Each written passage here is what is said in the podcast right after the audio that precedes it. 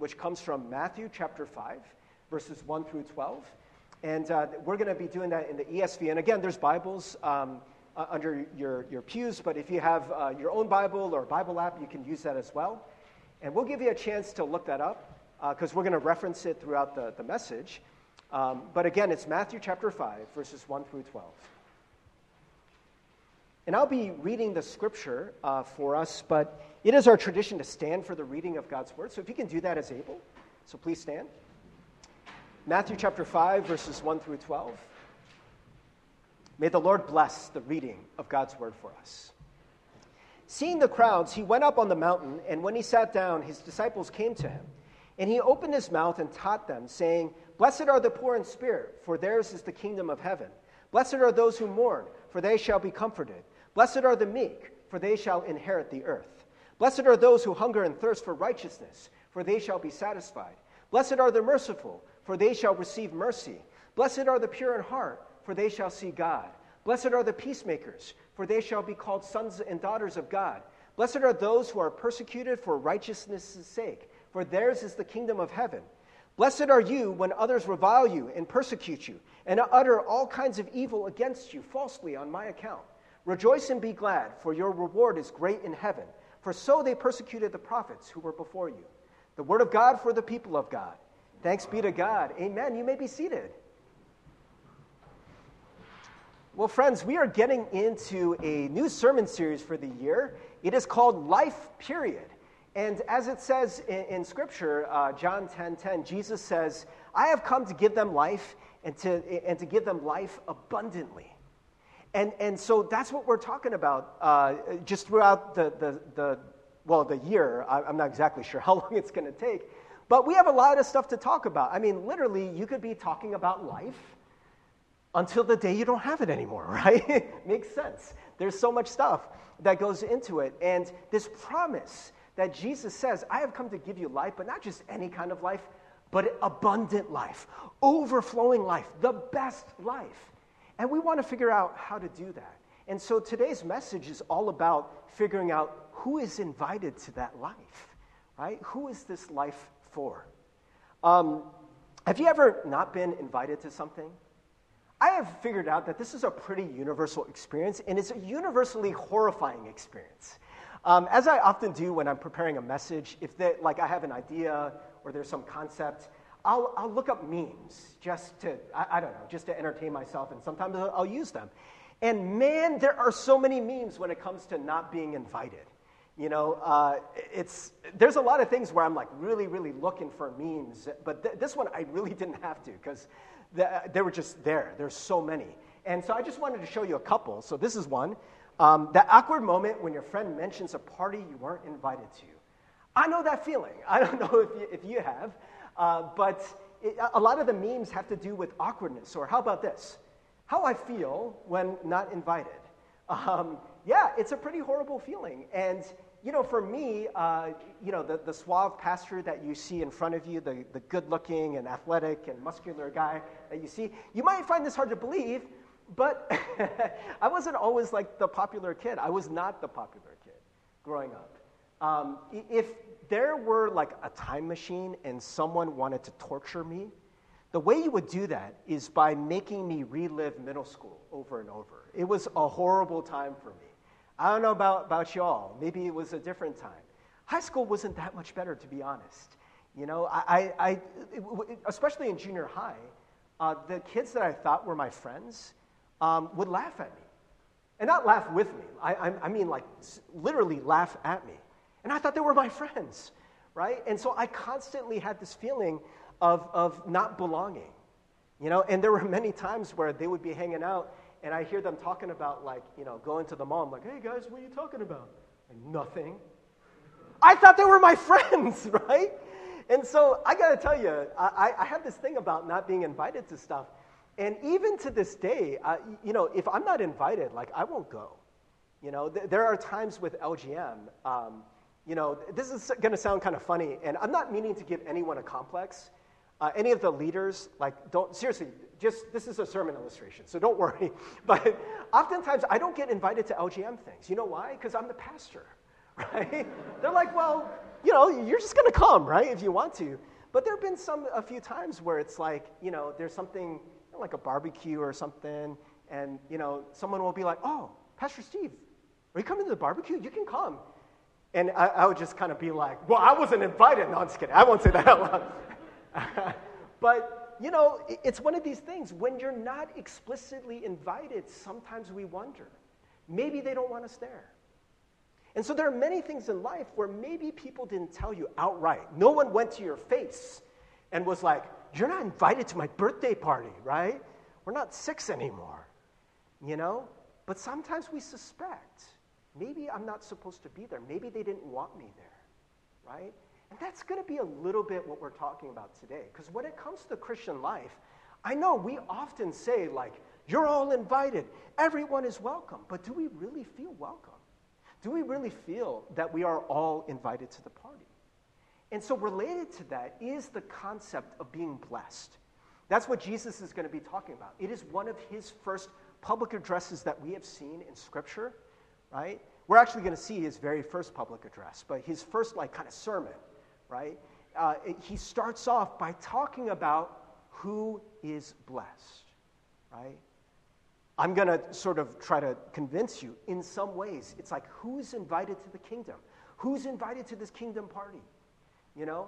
And so, again, you know, when I was doing research for the sermon and just, you know, wasting time, I did like a Google image search because I looked up memes and I couldn't find that many for being blessed.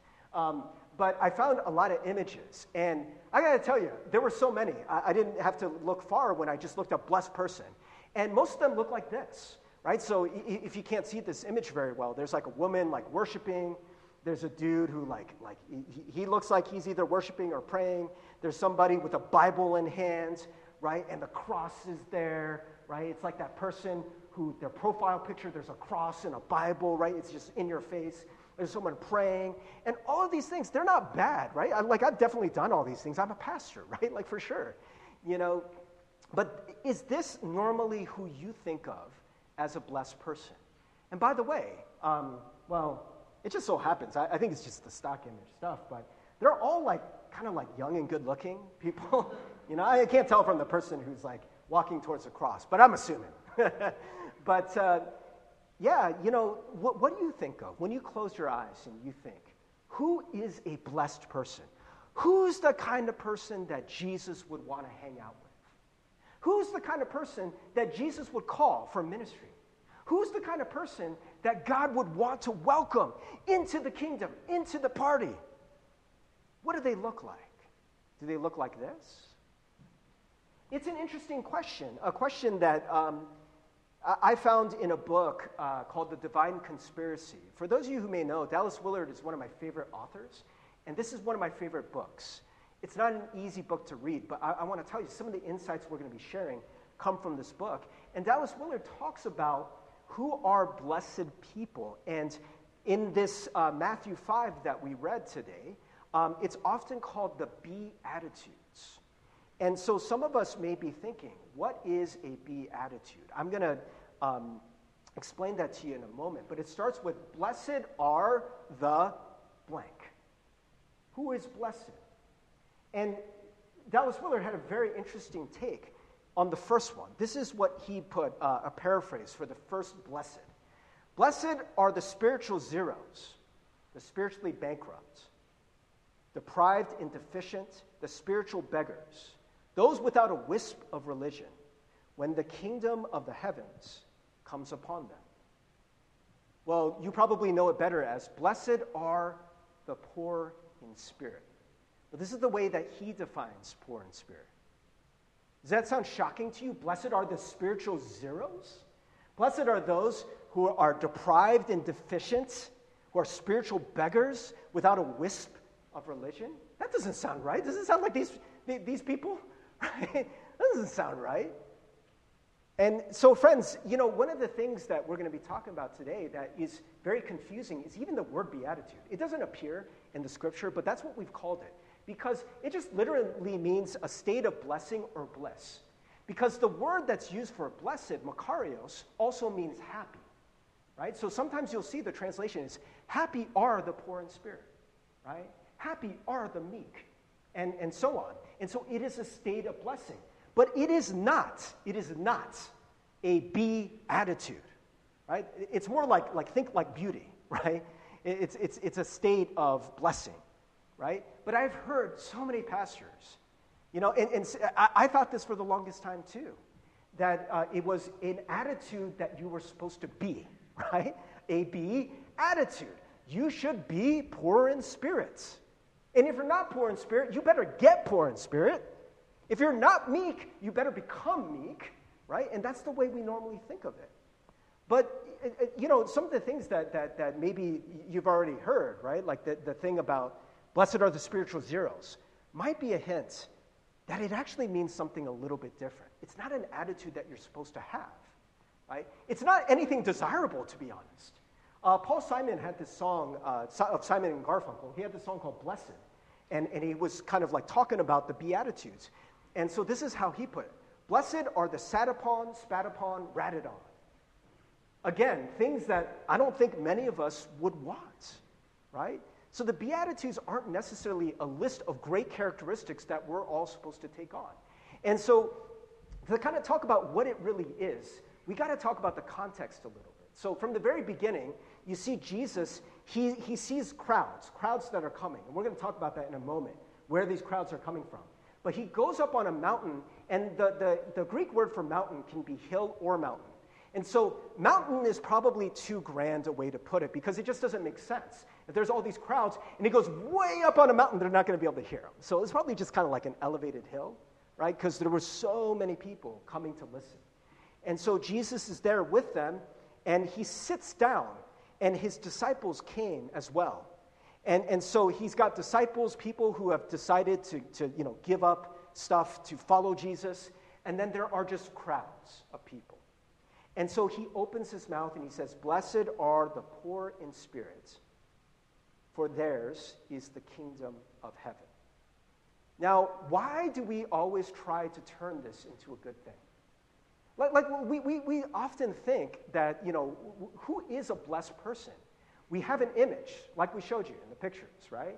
And so we're always trying to turn this into a good thing. But you got to think about what Jesus' primary mission was all about, right?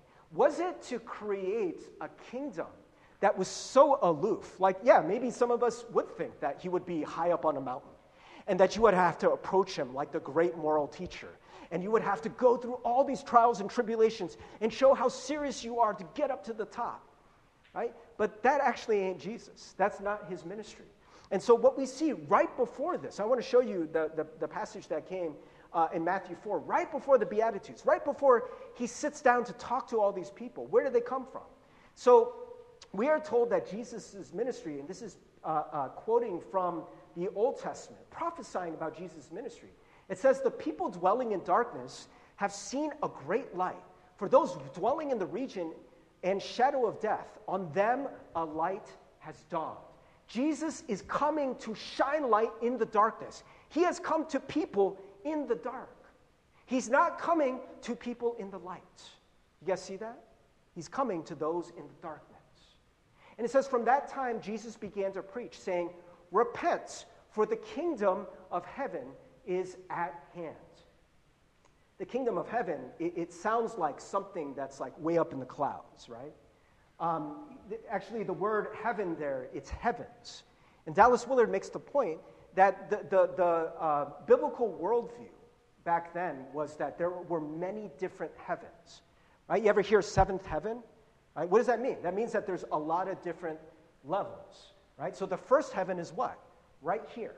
It's like literally the air that's just above the ground, right? So when it talks about the kingdom of the heavens, it doesn't mean the kingdom that's up in the sky only, right? Or like in the realm of God, the place where you go when you die only, right? It means that the kingdom is supposed to be everywhere. Like the kingdom is as close as the air you breathe, and that is Jesus' central message, right? Because by the way, there were many people, many Jewish people, who believed in the kingdom of God. That wasn't new. For Jesus to announce the kingdom of God wasn't new. What was new is to say the kingdom of God has arrived. This is a kind of cute way of saying it. The kingdom of God is at hand. That's not what it says. It says it has arrived, right? But even if you take that, the kingdom of God is at hand. What does that mean? Where's my hand? My hand is right here. Jesus didn't come to pull us into heaven. He came down to earth to be with us. He didn't say, you know, you better clean up your act and come into the light. He came into the darkness, right? You guys get that? So that is Jesus' ministry.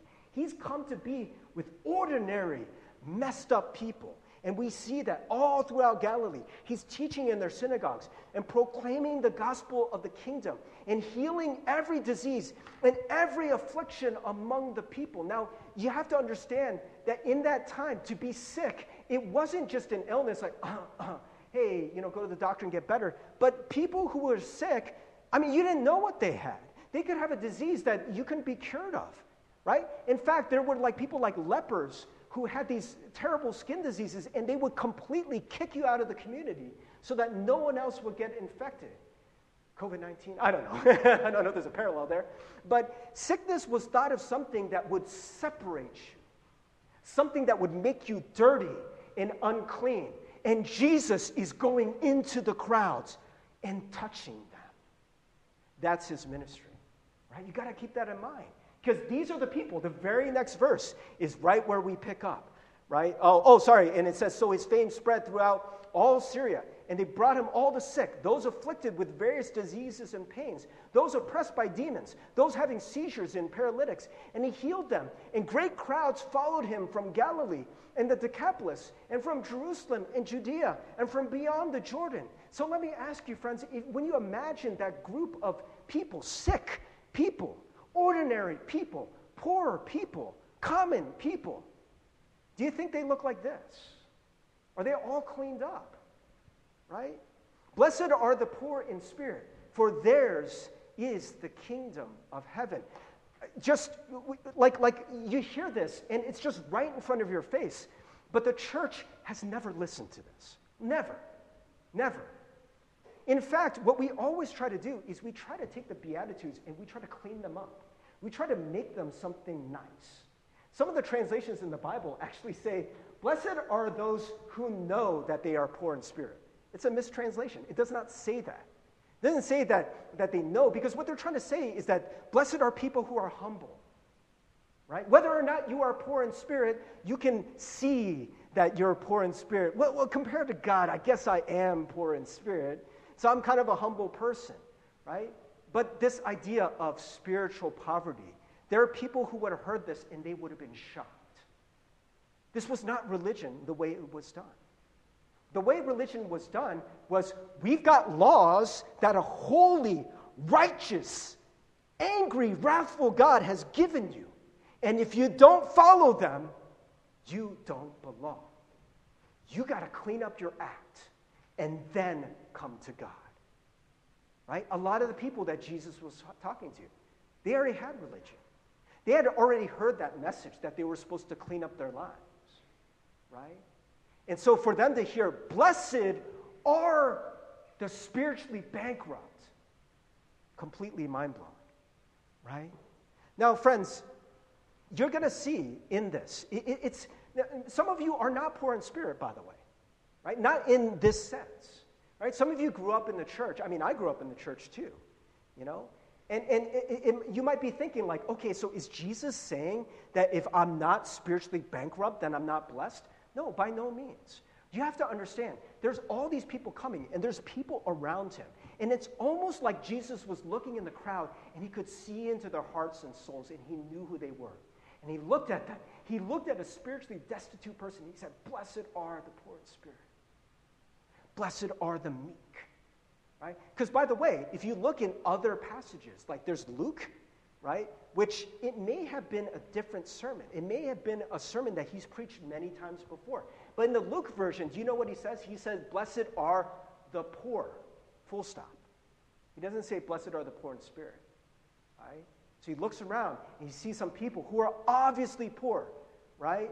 I mean, they look like it. They smell like it, right? And he looks at them, and he knows, and he says, blessed are the poor. Why doesn't he say, blessed are the rich? Is it because the rich aren't blessed? Well, friends, it's like going to a gym and saying, you are a really fit person to someone who's got like six-pack abs, right? And somebody who is like obviously just shredded, right? And you know, like I don't know, he's on the Michigan football team or something. You know, you look at him and he's a physical specimen, and you're like, you're a really healthy person. Well, of course, right? Nobody needs to tell you that. Nobody needed to hear that the rich were blessed. Everyone already knew that. Everyone assumed that. Right? To somebody who had like all the religion in the world, could follow the law perfectly, to say they were blessed was a no-brainer, right? But Jesus was saying something radical. He's looking at these people who have never, for a second in their lives, felt blessed. Everyone in their society, including the priests, including the religious leaders, looked at them and they're like, you are not blessed, right? And he says, you are blessed. Blessed are you. I mean, friends, let's keep on going in this list. Blessed are those who mourn, for they shall be comforted. It doesn't mean go and find someone in your life who's dead, right? It's just that there are people who are mourned. They already exist.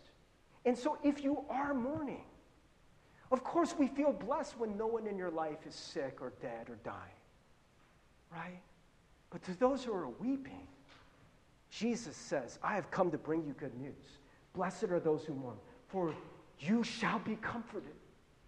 Blessed are the meek, for they shall inherit the earth. I mean, this is one that we still don't believe, even in the church, right? That the meek, the ones who don't speak up, right? The ones who, like, when they talk, you're like, wait, what did you say? Or like, they can't even make eye contact because they're so shy. Most of us, we don't think of them as being blessed. We don't pick them to be our leaders, right? But he says, blessed are the meek, for you're going to own everything. What? That's not usually what we think. Blessed are those who hunger and thirst for righteousness, for they shall be satisfied. Do you ever see people who hunger and thirst for righteousness? Do you ever see, like, I mean, there's a lot of people who are, like, really concerned about justice nowadays, right? The word righteousness, dikaiosune, is the word that is often translated as justice, having things right in this world. They are the people who look at the world and they're just always angry, right? And they're always posting about it, right? And they're like, this is messed up. This is unjust. And they're always talking about their latest social justice, you know, kick and all these different things, and they are never satisfied, right? But Jesus says, blessed are those who hunger and thirst for righteousness, for they shall be satisfied. Blessed are the merciful, for they shall receive mercy. Doesn't it feel like when you're merciful that you get taken advantage of? Right? When you're merciful, that's what we always worry about, right? Like someone's going to, like, take me as a sucker. Someone is going to take me for all I'm worth. Or if I'm merciful, right, like I never get it back. I never get reciprocated. Nice people always feel this way, right? But it says, blessed are the merciful, for they shall receive mercy. Blessed are the pure in heart, the innocent. Did you ever meet someone in college and they're just really innocent? Right? And you're like, oh, that's so sweet. But you, like, kind of feel sorry for them a little bit. Like, man, you just don't know. Right? Blessed are the innocent, the pure in heart, for they shall see God. Blessed are the peacemakers, for they shall be called sons of God. Again, this sounds like a good thing, and I'm not saying it's a bad thing. The point of the Beatitudes is not to say that these are necessarily bad things. It's just inclusive. There were probably people following Jesus thinking, you know what? I wonder if he's the Messiah. I wonder if we're going to come and we're going to overturn the Roman authority, right? But friends, you probably will see peacemakers in our society. Like, seriously, think of the peacemakers. Gandhi, Martin Luther King Jr., what do they all have in common? They were killed. Blessed are the peacemakers, for they shall be called sons and daughters of God. Blessed are those who are persecuted for righteousness' sake, for theirs is the kingdom of heaven. So it's talking about those who are mistreated. Blessed are like the sat upon, spat upon, ratted on, right? Blessed are you when others revile you and persecute you and utter all kinds of evil against you falsely on my account. Rejoice and be glad, for your reward is great in heaven. For so they persecuted the prophets who were before you. So friends, you might hear a message like this and to think like, okay, so Pastor Steve, I know you're saying that these people are blessed. But how? How can these people possibly be blessed? Jesus is saying they are blessed because you have a seat at the table. You are absolutely invited to the kingdom. And Jesus proved this time and time again. He didn't invite the most powerful. By the way, he did invite the powerful sometimes. Like when the powerful invited him, he would go. You know, when a Pharisee or religious leader was like, hey, come eat at my house. Jesus wasn't like, blessed are the poor, right? He wasn't like, no. Right? He went and ate with them, right? So it's the point isn't to somehow elevate the poor or elevate those who are in a low state. It's just those people, they need to be elevated, right? If you're in that state, you know, go back to thinking about who is a blessed person.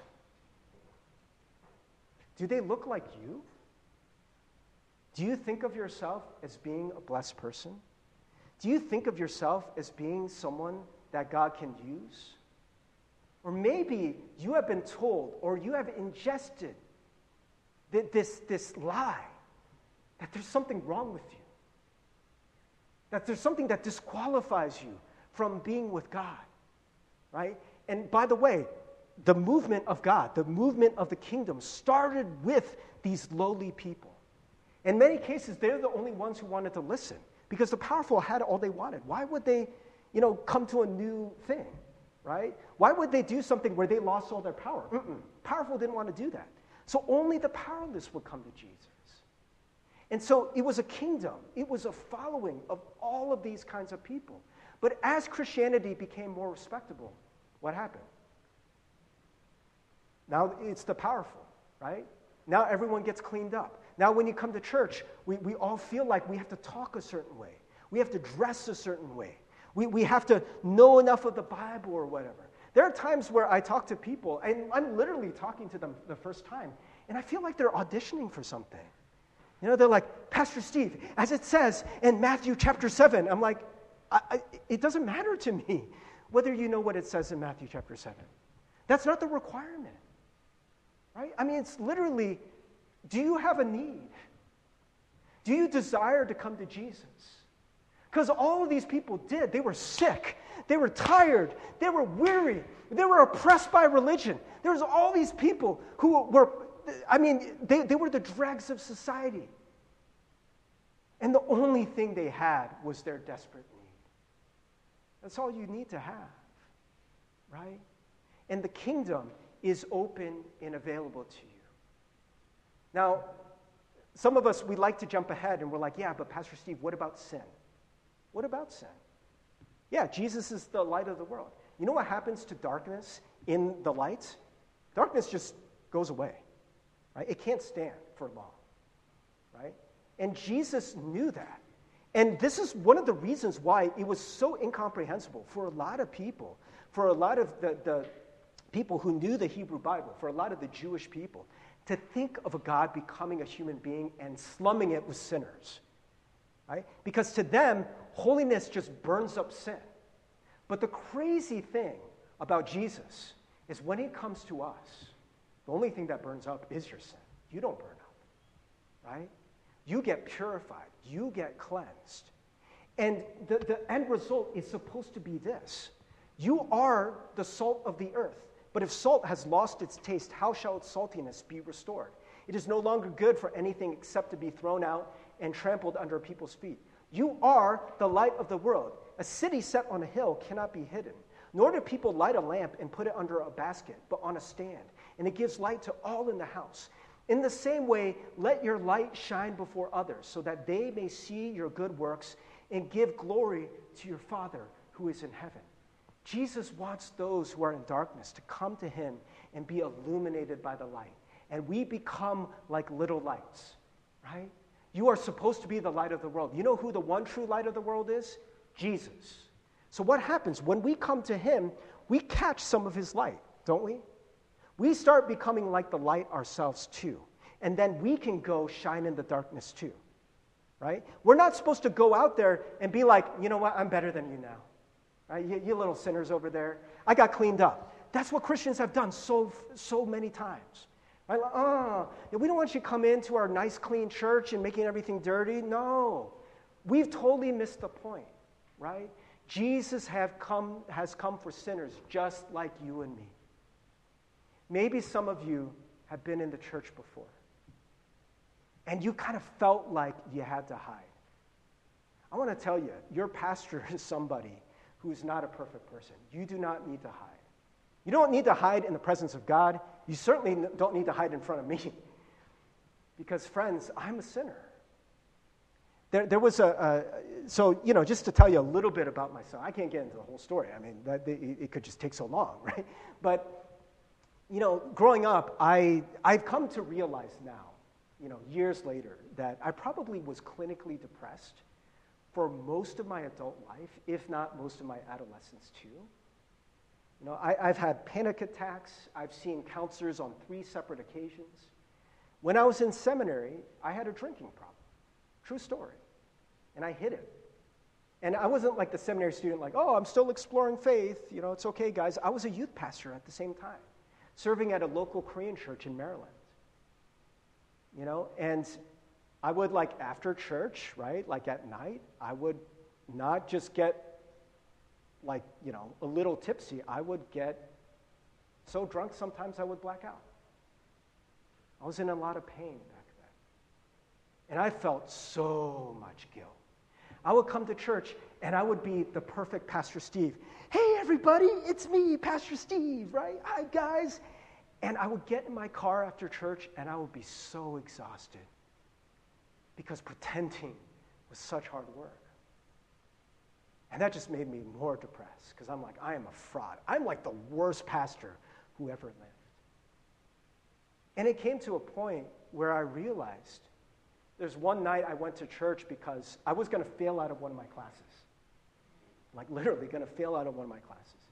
And I went to church, and I'm like, I don't even know what's going on anymore. I don't know what I'm doing. I don't know who I am. I'm such a fraud. And I came before God, and I wrote down all of these things that I hated about myself. It's like, God, do you love me? Do you really love me with all of this? All of this stuff, it was front and back. There's a lot of stuff I hated about myself. And I just heard one word. There's very few times, guys, in my life where I've heard God's voice like an audible voice. It's usually like an impression, right? But this is one of those times. It was like an audible voice in my heart. And it was one word, and it was yes. Yes. Yes, I love you. I'm not done with you. I can use you. You're not useless. You're not worthless. You're not disqualified. I can still use you. And after that, yeah, there were some things that I needed to do. I went into counseling for the first time after that. I had to confront some of my teachers. I even confronted my senior pastor, who was an ex-Korean Marine. And I went to this dude, and I was like, Pastor Lee, I have to tell you something. And I told him all of this stuff, and he just was like, And I said, okay, so Pastor Lee, I'm feeling really convicted that God wants me to share with the church. By the way, I was a youth pastor. Like, we're talking like 11-year-olds, right? And he just went, okay, good. And that means like, okay, go ahead, you know. And I was like, his English wasn't like the greatest, so I was like, maybe he didn't understand, but okay, good enough, right? And I did that. I didn't get fired. In fact, something really crazy happened in our church. That I shared this one night. It was like a praise night. And I got up there, and I was like, guys, this is what's been going on. This is the real me. And I said, some of y'all, you've been hiding too, so I want to give you a chance. I want to give you a chance to share right now. And these kids just started coming up. And man, I cannot tell you the broken stories. Right? One kid whose dad had just died from cancer like a year before. And he told us about the time that his dad died.